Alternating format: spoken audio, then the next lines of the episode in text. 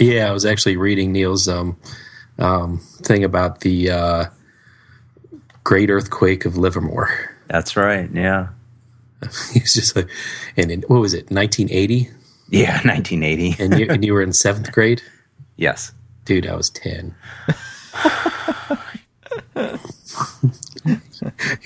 did you change? Did you change your diaper before we started? Actually, you know the funny thing is, is uh, did you, Neil? Uh, that's right, man. Um, you know the funny we're thing wearing is, it for different reasons. He's like, I don't change it.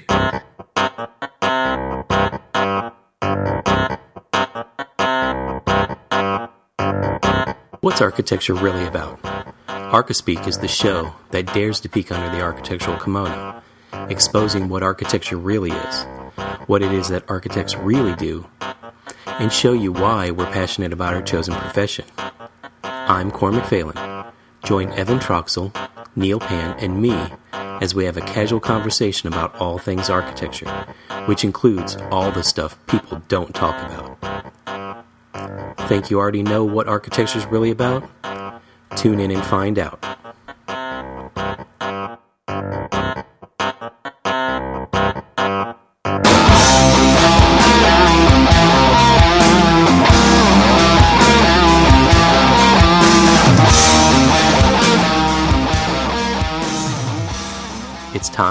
For some Archispeak.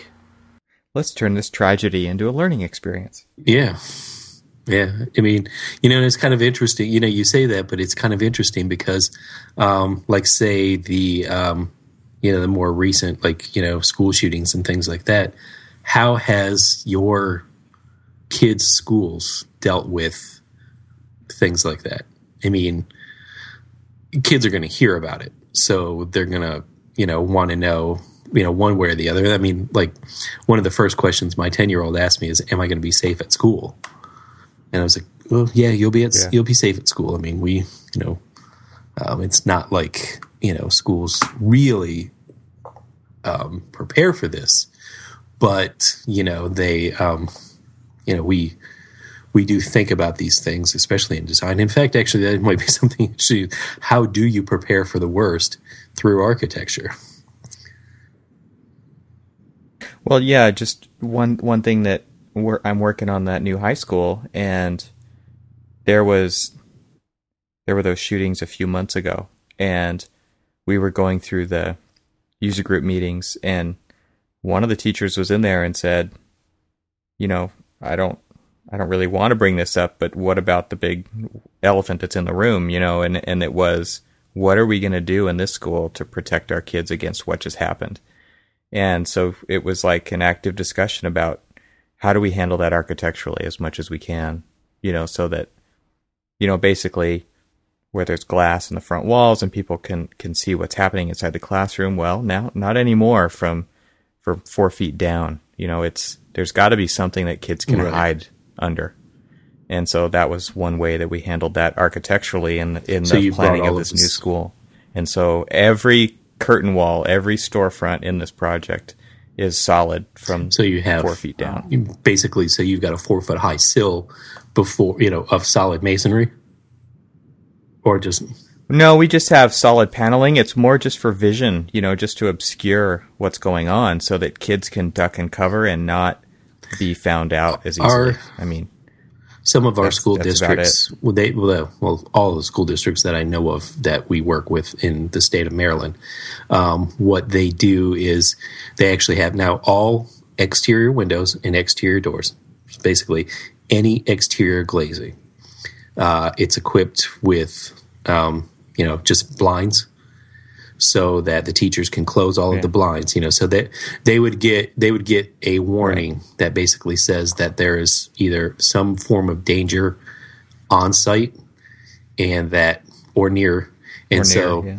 every single blind would be closed all exterior doors would be right. closed most of the schools that we do we've got you know obviously you know because of code and everything you've got several um, exits out of the building but all of those exits, exits are either only have exit out and don't have an actual knob to get back in. So there's no way of, you know, somebody uh-huh. from the exterior getting in. Or what they have is, you know, a keypad um, or a card reader that, you know, the teacher, you know, only the teachers right. and staff have to get back into those particular doors.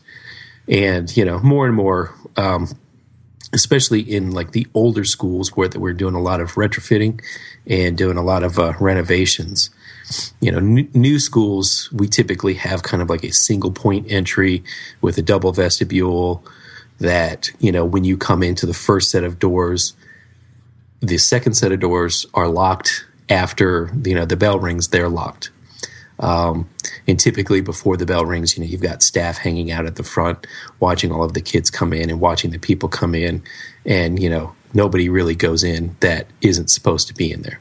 Um, and then when the bell rings, all those staff typically go to their classrooms or wherever else they need to do. So the second set of doors are locked, and you only have one door that goes into the office.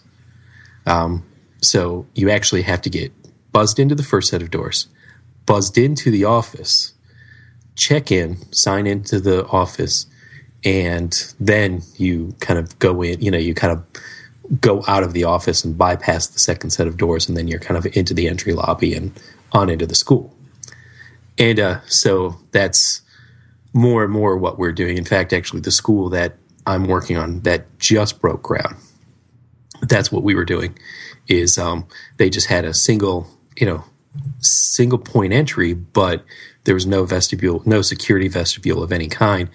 You just kind of went right into the school, and because the um, because when you walk into the lobby, there was no visual connection from the uh, office to the lobby. You didn't really know who was in there. So we've actually yeah. on you know because we're doing you know major renovations to it. Um, we're kind of ripping out the whole front admin portion of the building, building on you know all of the new, new program and stuff that we're building in, and reworking the whole thing so the lobby goes right. You know, you it's all glass. You can see right. You know the the um, and actually it's kind of funny because we do have large masonry. You know, higher masonry sills. Um, I, I, think that was more of a yeah. Kind of a response to the existing design and less about security. But now that you mention it, it they they now have a place to hide. Um, if if need be, um, behind you know solid masonry walls. Um, but right. you know, you've we've revamped everything to take you know bring all of the you know security into a visible space. Uh, you can't walk in. You know, you you can't just walk right into the school. Um, and, and had a conversation with a parent who, before they realized that you know I was a you know architectural professional, realized that you know he was just kind of talking about, you know, all the different things that have been going on in the news and, you know, talking about all the different things that they need to do to, you know, uh, and, and, even um, the uh, Oklahoma tornadoes that, you know, they were talking about um, how can you protect, you know, um, the student population from tornadoes and stuff. And, and I started going through the things that, you know, have been enacted in Florida under the new codes and things like that. And, um, you know, explaining to him that a lot of times it takes these large events to happen to shake people into gear to say, this is how we should have been designing from the day one. Well, that's how codes oh, yeah. are oh, developed and modified throughout the years, you know? Yeah.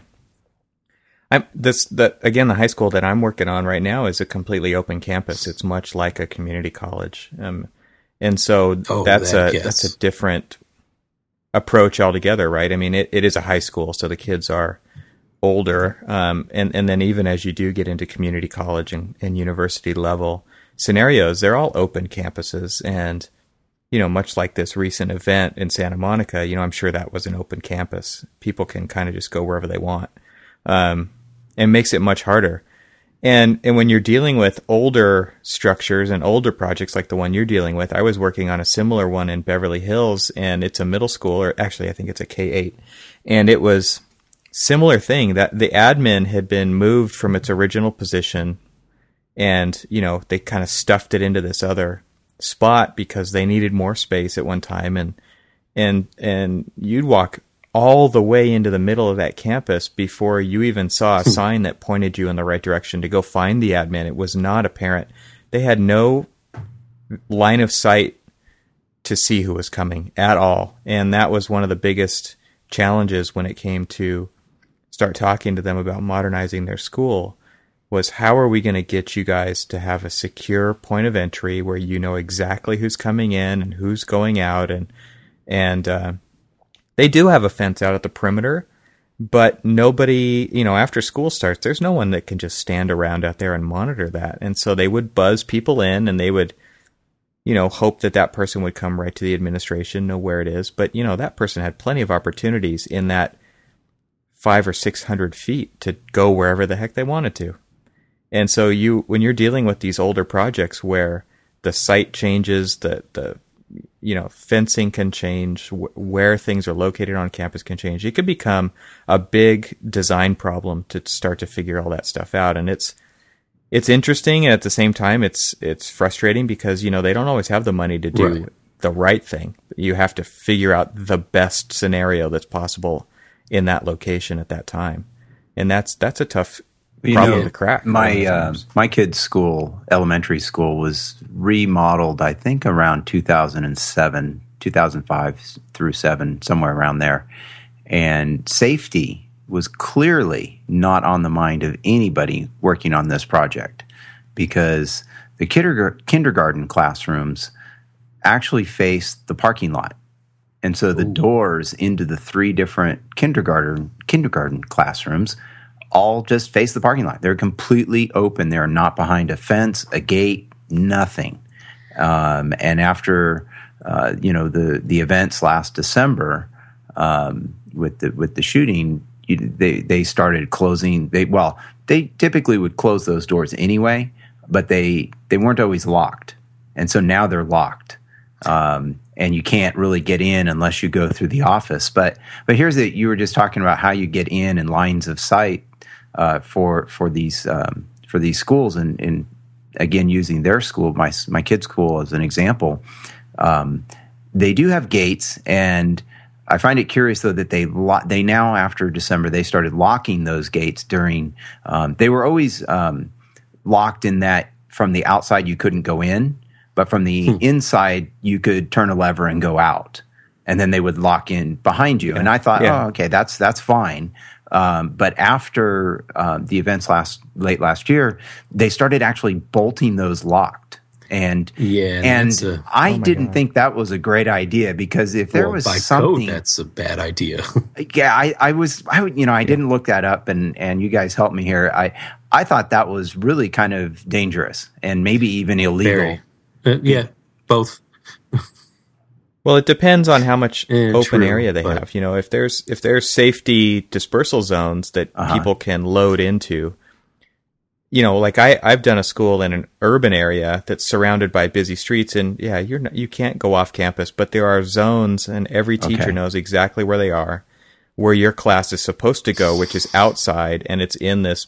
Right. And, you know, that's in case of a fire.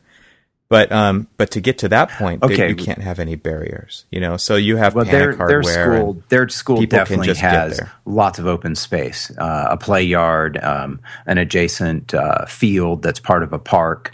In Within fact, I was. Fence? Um, the play yard is huge, and it is within the fence. The uh, the outside area beyond the fence where the uh, where the field is, which is part of a park, uh, is outside that fence.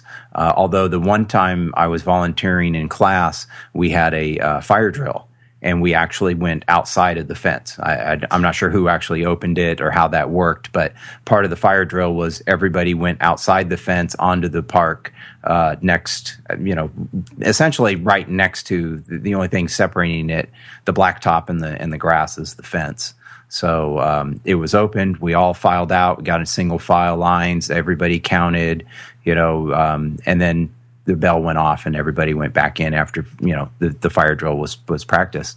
Um, but what I find interesting is is that you they lock all this stuff down. So technically, really, there's only one point of entry other than the kindergarten classes. Um, but you go into the office. Well, the office is just like a door, a side door on um, you know the main building in the front, and you basically right. open that door and you walk about ten feet, and to your right is the receptionist. Um, I mean, they are there is no line of sight. You just walk right up, and it, there they are. Yeah. Any any uh, any um, security cameras of any kind? Any kind of um, most of the schools that we do that have that kind of problem where there uh-huh. is no line of sight. Usually, we'll have um, you know at the front front door there'll be a buzzer and the uh, um, am I like blanking on the actual term? But basically, it's a it's a camera where you know you ring the doorbell um, and you've got a you know intercom back to your uh, back to the office. The office phones have actually got screens on them that you can actually see that particular. Um, you know, you can see the person standing at the door. Um, the AI phone is what we're we call them, but you know, um, but do they have anything like that? You know, that's a good question. I, you know, certainly I think from a phone perspective, uh, there's nothing there with uh, video cameras looking. May, there may be some a camera outside uh, or a camera in the hallway. I'll have to take a, a look um, uh, next week when I go when I go in. But um, they certainly have no ability, at least um, that I'm aware of, just looking um, when I walk in you know, to view any sort of video from the reception area. And and basically you could just walk right past the reception area and go right on to campus. You know, and, and I've been in there many times when, you know, I'm I am checking in, I'm I'm printing out my little volunteer badge, um, and you know, making sure everybody knows I'm there. But I mean, literally if the receptionist isn't sitting there, you could just walk right by her and you're right on to campus and you know no questions asked yeah i think a lot of those things are handled with technology now yeah with security cameras and stuff like that. But uh, the the interesting thing to me about this whole subject is because you know architects aren't always working on these sites. You know there there could be decades where an architect doesn't touch a school and it gets modified over time. And, uh, you know, we'll come into a school later when they have to do a big addition or a modernization, or, you know, when the, when the district passes a bond and they divvy up the money amongst all the schools and then they decide what they want to do with them.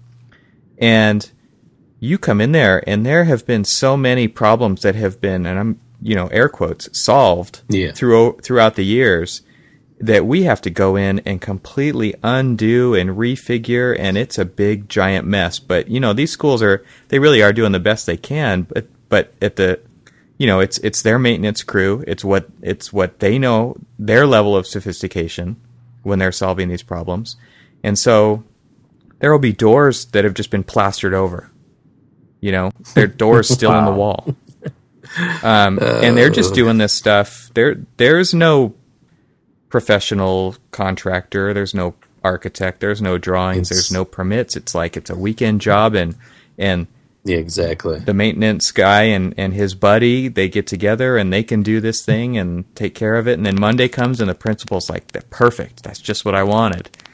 And then we come in there years later, and it's like, "Oh my gosh, you know that this is never going to work," and and we got to undo all this stuff. And what you know, like you're saying, Cormac, when you're working on these old schools in Annapolis that every day you guys dig up some relic that was buried there. You know, it's like it's an amazing thing to have to to to experience and go through and solve all these additional problems that show up because everybody's taking these things into their own hands. And this this goes hand in hand with with housing and you know you have owners out there who take a class at Home Depot and then all of a sudden they're an expert in exactly. framing, you know, whatever.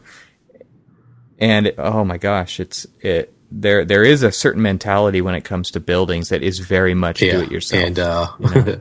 actually, it's it's interesting that you say that because I think that virtually everything from 1895, when Annapolis Elementary School was built, to this day, um, has been there's been like every construction, you know, faux pas, every um, you know hazardous material, every possible thing that you could imagine um, you know, yeah, sure that you know um, solid masonry wall can bear on this soil with no uh, footings or foundations. Not a problem.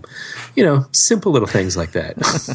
that we're coming back in and it's just like, right. Oh, you know, I really don't think that this twenty-one million dollar budget for this uh, revitalization is going to cut it because, you know, and thankfully, actually, it was uh, it was changed. It was it was bumped up a little bit more but um, and we're eating every bit of that up by uh, you know unforeseen conditions and you know, but yeah, you're right. I mean, you know, you've got all of these different modifications, and you know, and, and back to you know what we were talking about, like you know, you were saying, you know, the advent of security cameras and things like that. You know, I mean, basically, they made modifications whether they were you know with security in mind or without security in mind, based off of whatever the current technology or deal that the school board could get from some vendor um, and they're like, you know, right.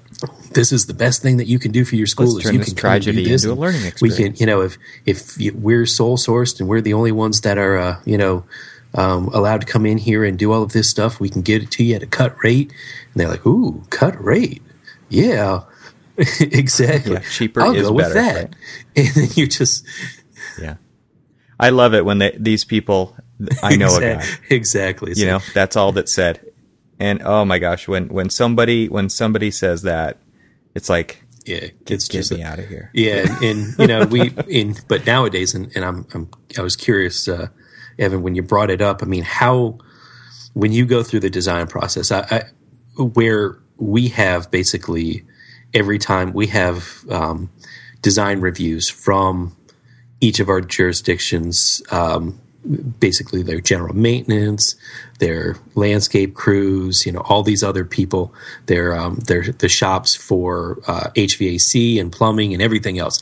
Everybody's got a say in the matter, and they come in and they basically say, okay, you know, no, you can't use these lights because these are the lights that we have, and we've got we've ordered a warehouse full of these, and this is how you're, you know, this is what we want you to design. Exactly. So you know you've got ago, all that. yeah. And so those so you go through and you de- basically design it based off of you know either really old ideas of the way they used to do it or you know by um, warehouse stock. Um, Yeah, that comes up all the time. You know, I'm I'm working on this high school, and it and one of the things in their kind of district standards, the M and O district standards, it actually said no fancy type lights. fancy type. Oh, that's awesome. So, yeah, no fancy type lights, and it's like, No- so no- what, what no the hell picture does that mean? Um, I could I could im- imagine what that means, but at the same time, I can't. You know, Hold and, on, and who one better. actually wrote that? Well, I don't know if it's better, but it's it's Yeah. it's on par with that.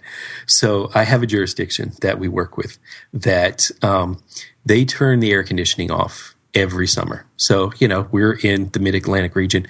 It gets hot. It's, it gets humid. Ceiling tiles.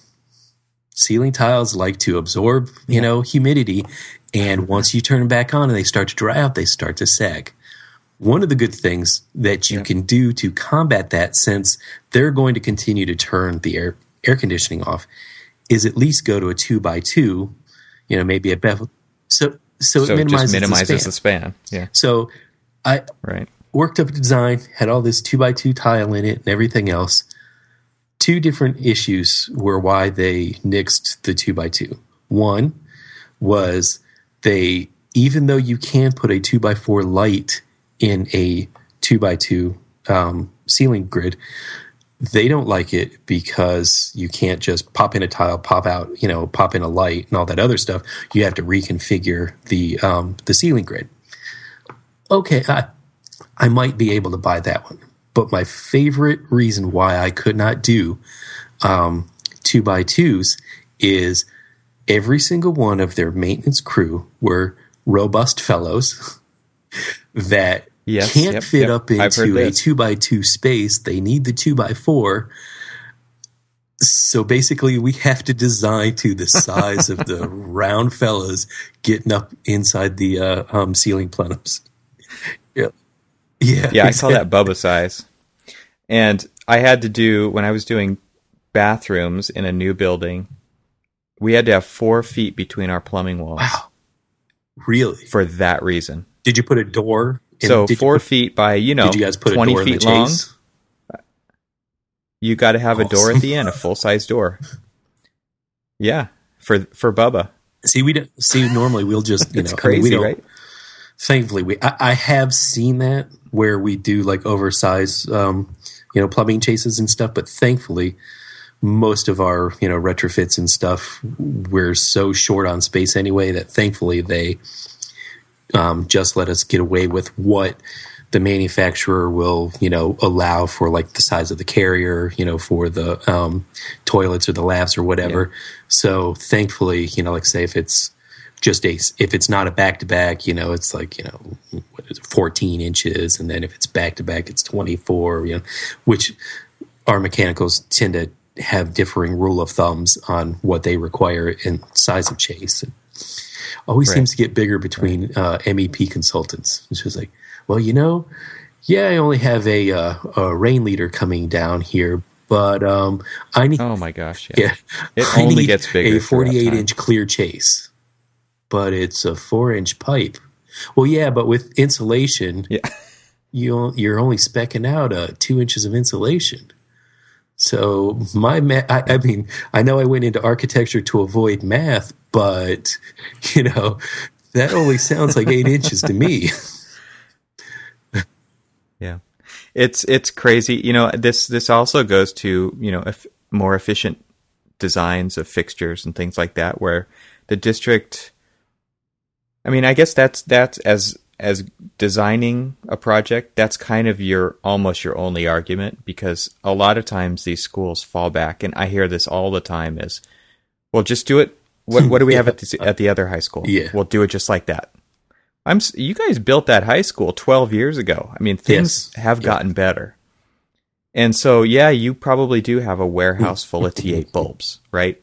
But but now we're doing LEDs everywhere because we have to hit LEED, we have to hit, you know, California high performance design, we have to hit all these things where the only way we're going to be able to achieve these points are are by these using these efficient water fixtures and toilets and and light fixtures and you know and and and it really becomes it has to be a conversation like that or else or else you know the fallback is nope this is the district standard. And so even on this this new school we wanted to do a central plant. It's a huge school. It's it's over 40 acres.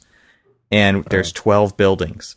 And uh, uh, you know normally you don't do a central plant on a high school. But when it is that big and there's that many buildings and that many zones yeah. for control for temperature, it makes a lot of sense. Um, nope, district hmm. standards mm. package units. Yeah, we're that's what we're doing. And so now we have to dedicate 40 square feet of every classroom to a duct chase for the on the second story. And it's like all that wasted space that could have been learning environment because we have to do package units, and it it's pretty infuriating when you go through this. Well, you process. know, um, we're talking about schools a lot here, and and that sort of subject also comes up in the home building industry about reusing of plans. Um, it seems every oh, developer yeah. always wants, always thinks, oh, you know, we we did that plan. This plan like ten years ago, it worked. It sold it worked. really yep. well. And there's there's no question. Hey, a plan is successful. It may sold very well. 10, 12 years ago, or maybe even two or three years ago. But um, that idea that, you know, oh, we're just going to reuse plans, so we don't have to pay the architect to do anything. Um, you know, just just stamp these new sets of plans.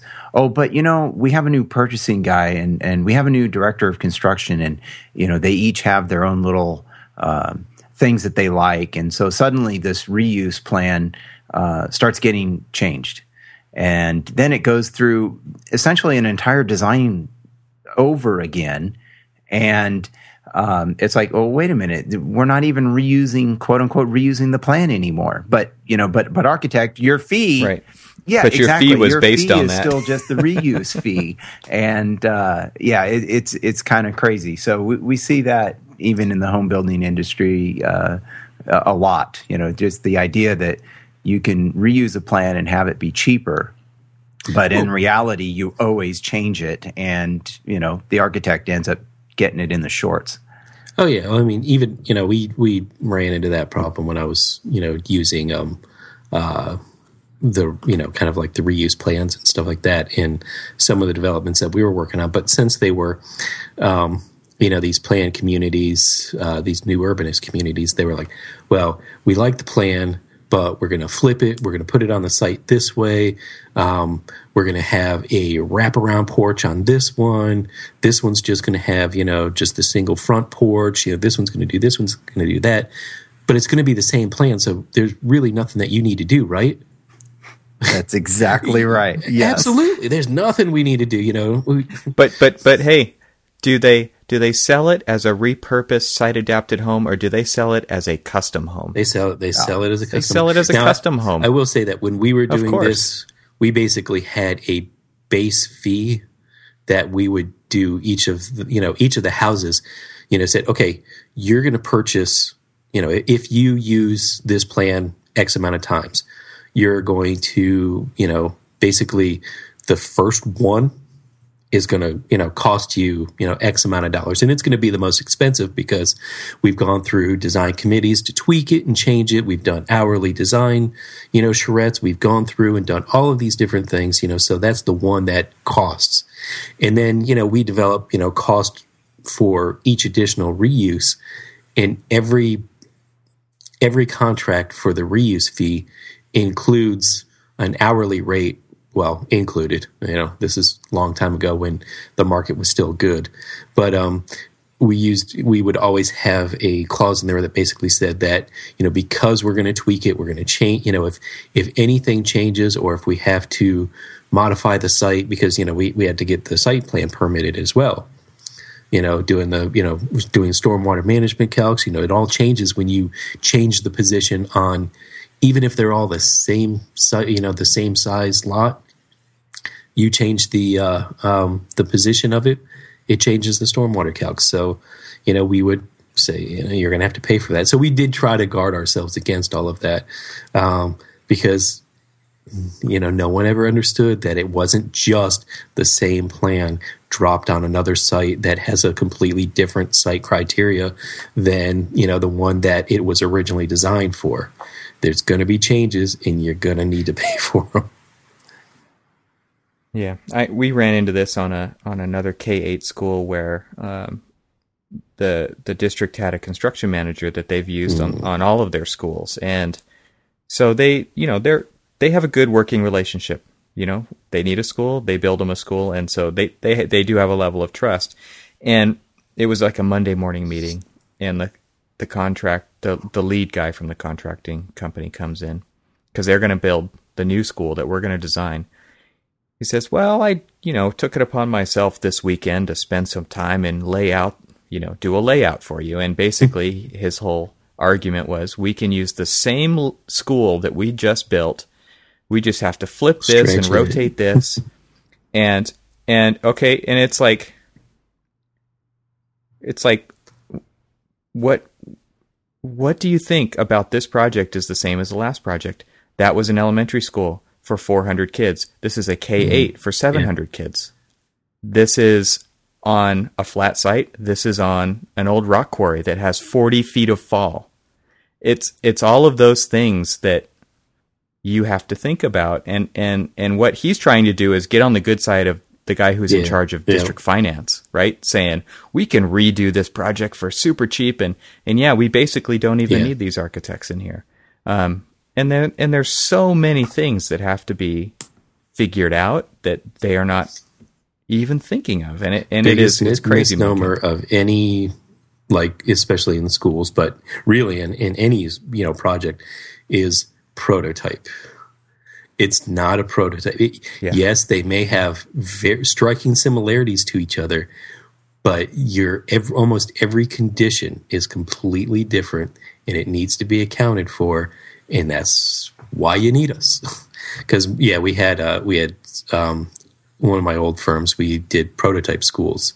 Um, we did a couple of prototype schools. And uh, same thing you know it's just like well you know um, because the site you know is different here it's a little bit more you know the you know you've got like a 40 foot elevation change across basically the um, the distance of the you know footprint of the school you know versus the other one that which which was just flat you know, oh, we can just flip this and stretch it and maybe shift the, you know, Right. your first floor will now be your, you know, your ground level, your basement level. And, you know, your second floor will now be your first floor. And, you know, it's going to be two different levels and all that other stuff. But that really can't be that hard, right? It's on the computer. You just push a couple of buttons. Oh right? yeah, I mean, you know, Revit has an easy button, right? AutoCAD has an easy button, right? You know, you just flip it, stretch it, you know. um, exactly. That's Staples. Uh, actually, Yeah. we have a uh, not- um, this one guy in the office who went out and bought one of the Staples uh, easy buttons. You know, they kind of sold them, and he uh, glued it to his computer and or has it by his computer. and um, you know, he's just yeah, yeah. Let me just hit my easy button. We'll be done in a minute. Nice. yeah. That that's another topic architecture for an another easy day. button. But man, people who who Oh, that wonder true- why that- everything that one. takes so long, but or they just think, uh, But you're you know, just can you do drawing. this really fast? How hard is that? How long can that take? Mm-hmm. Oh, exactly. Not real. It- you know, What what did Jody just? Uh, I s- Jody Brown just posted something uh, on Twitter the other day. It said, "I just designed this edition in eight hours. It took me 25 years to figure out how to do that, though." yeah. yeah, exactly. It's not an assembly Although line. you know, I mean, most people that's what they think is you know just like you know, I mean, it's got doors, it's got windows. I mean, how hard is it? You're you've got the kit of parts. How hard is it to just grab all those kit of parts and just throw them together? And you're just say, eh, you know, I mean, it really Yeah. does kind of actually take, you know, there are things that we need to take into account for your safety. There's there's you do have to worry about all those codes and stuff, right? Codes? What are what Those are codes? That's our responsibility. Well, that kind of goes back to what you were saying earlier about, you know, the uh, do-it-yourself Home Depot mentality of, you know, people basically going in, in, you know, you're right, you know, it, it's it's nine, ten. Well, you know, we see it in, you know, a lot of commercial projects too, but, you know, nine times out of ten, you see it in um, residential, and you walk into a house and like, yeah, well, we're thinking about doing this addition here, and um, you know, we want to just kind of throw it together. Um, but we had this, and you know, we did this, and the previous owner did that, and I'm not sure if there was a permit pulled on them or not, but I think, um, you know, th- those should be fine. So we just want to put it in the middle. And then you go and you do your design and just find out no one, nobody did permit. So you got to pull those in, blah, blah, blah, blah, blah. You know, yeah. Yeah. Yep. that that happened. I mean, just recently I received a call, and a gentleman wanted to know, well, what do you charge for a hundred square foot addition? I'm like, addition, addition of what? Are we talking? uh, You know, where is it? What is it? Uh, you don't have to worry about that. Just what does it cost to do a hundred square foot addition? I'm like, really? I have no idea what we're even talking about. So, I mean, I could have given him some square footage numbers, but I mean, that's his like maybe building But- cost. Yeah, but is it a bathroom Yes, or is it a no garage? idea. Right? And what are, what uh, are the finishes? Is it a an addition to a second story bedroom that you know you might want to actually have it continue to stand? Yeah, it, it was the most interesting thing. I, I finally, through some conversation, convinced him that we should meet on site and at least discuss what he needed. Uh, maybe it wasn't just 100 square feet. Um, you know, it, I, I was trying to steer him back to what is the problem and what do we need to do to maybe solve that problem. Um, you know, it, it may not have been just a 100 square foot addition. And, uh, um, I, I agree. He said, "Oh yeah, well, okay, I'll call you back and confirm this time." I never heard from him again. I was kind of glad he actually didn't call me back. So Yeah, I, I, I'm sure we've all heard those. You know, had those guys calling up. It's just like it'll be really easy. You know, I, you don't really have to put much time into it, but you know. The permitting officials are saying that I need an architect to sign and stamp this, so it it it's not really going to be much trouble for you. right, right, exactly. It's, you know, I was like, well, I appreciate that you're going to absolve, you know, absolve me of any liability, but unfortunately, that all of the jurisdictions won't when it falls down. Absolutely. all right, guys. So, uh, time to wrap it up here. all, all right. right. If you have any questions or comments, please visit our website at archispeakpodcast.com or on our individual Twitter accounts, which are listed on the website. You can also follow ArchiSpeak on Twitter and visit our Facebook page. And if you like the show, please leave us a review on iTunes. Till next time, thanks for listening. See you guys. Bye, everybody.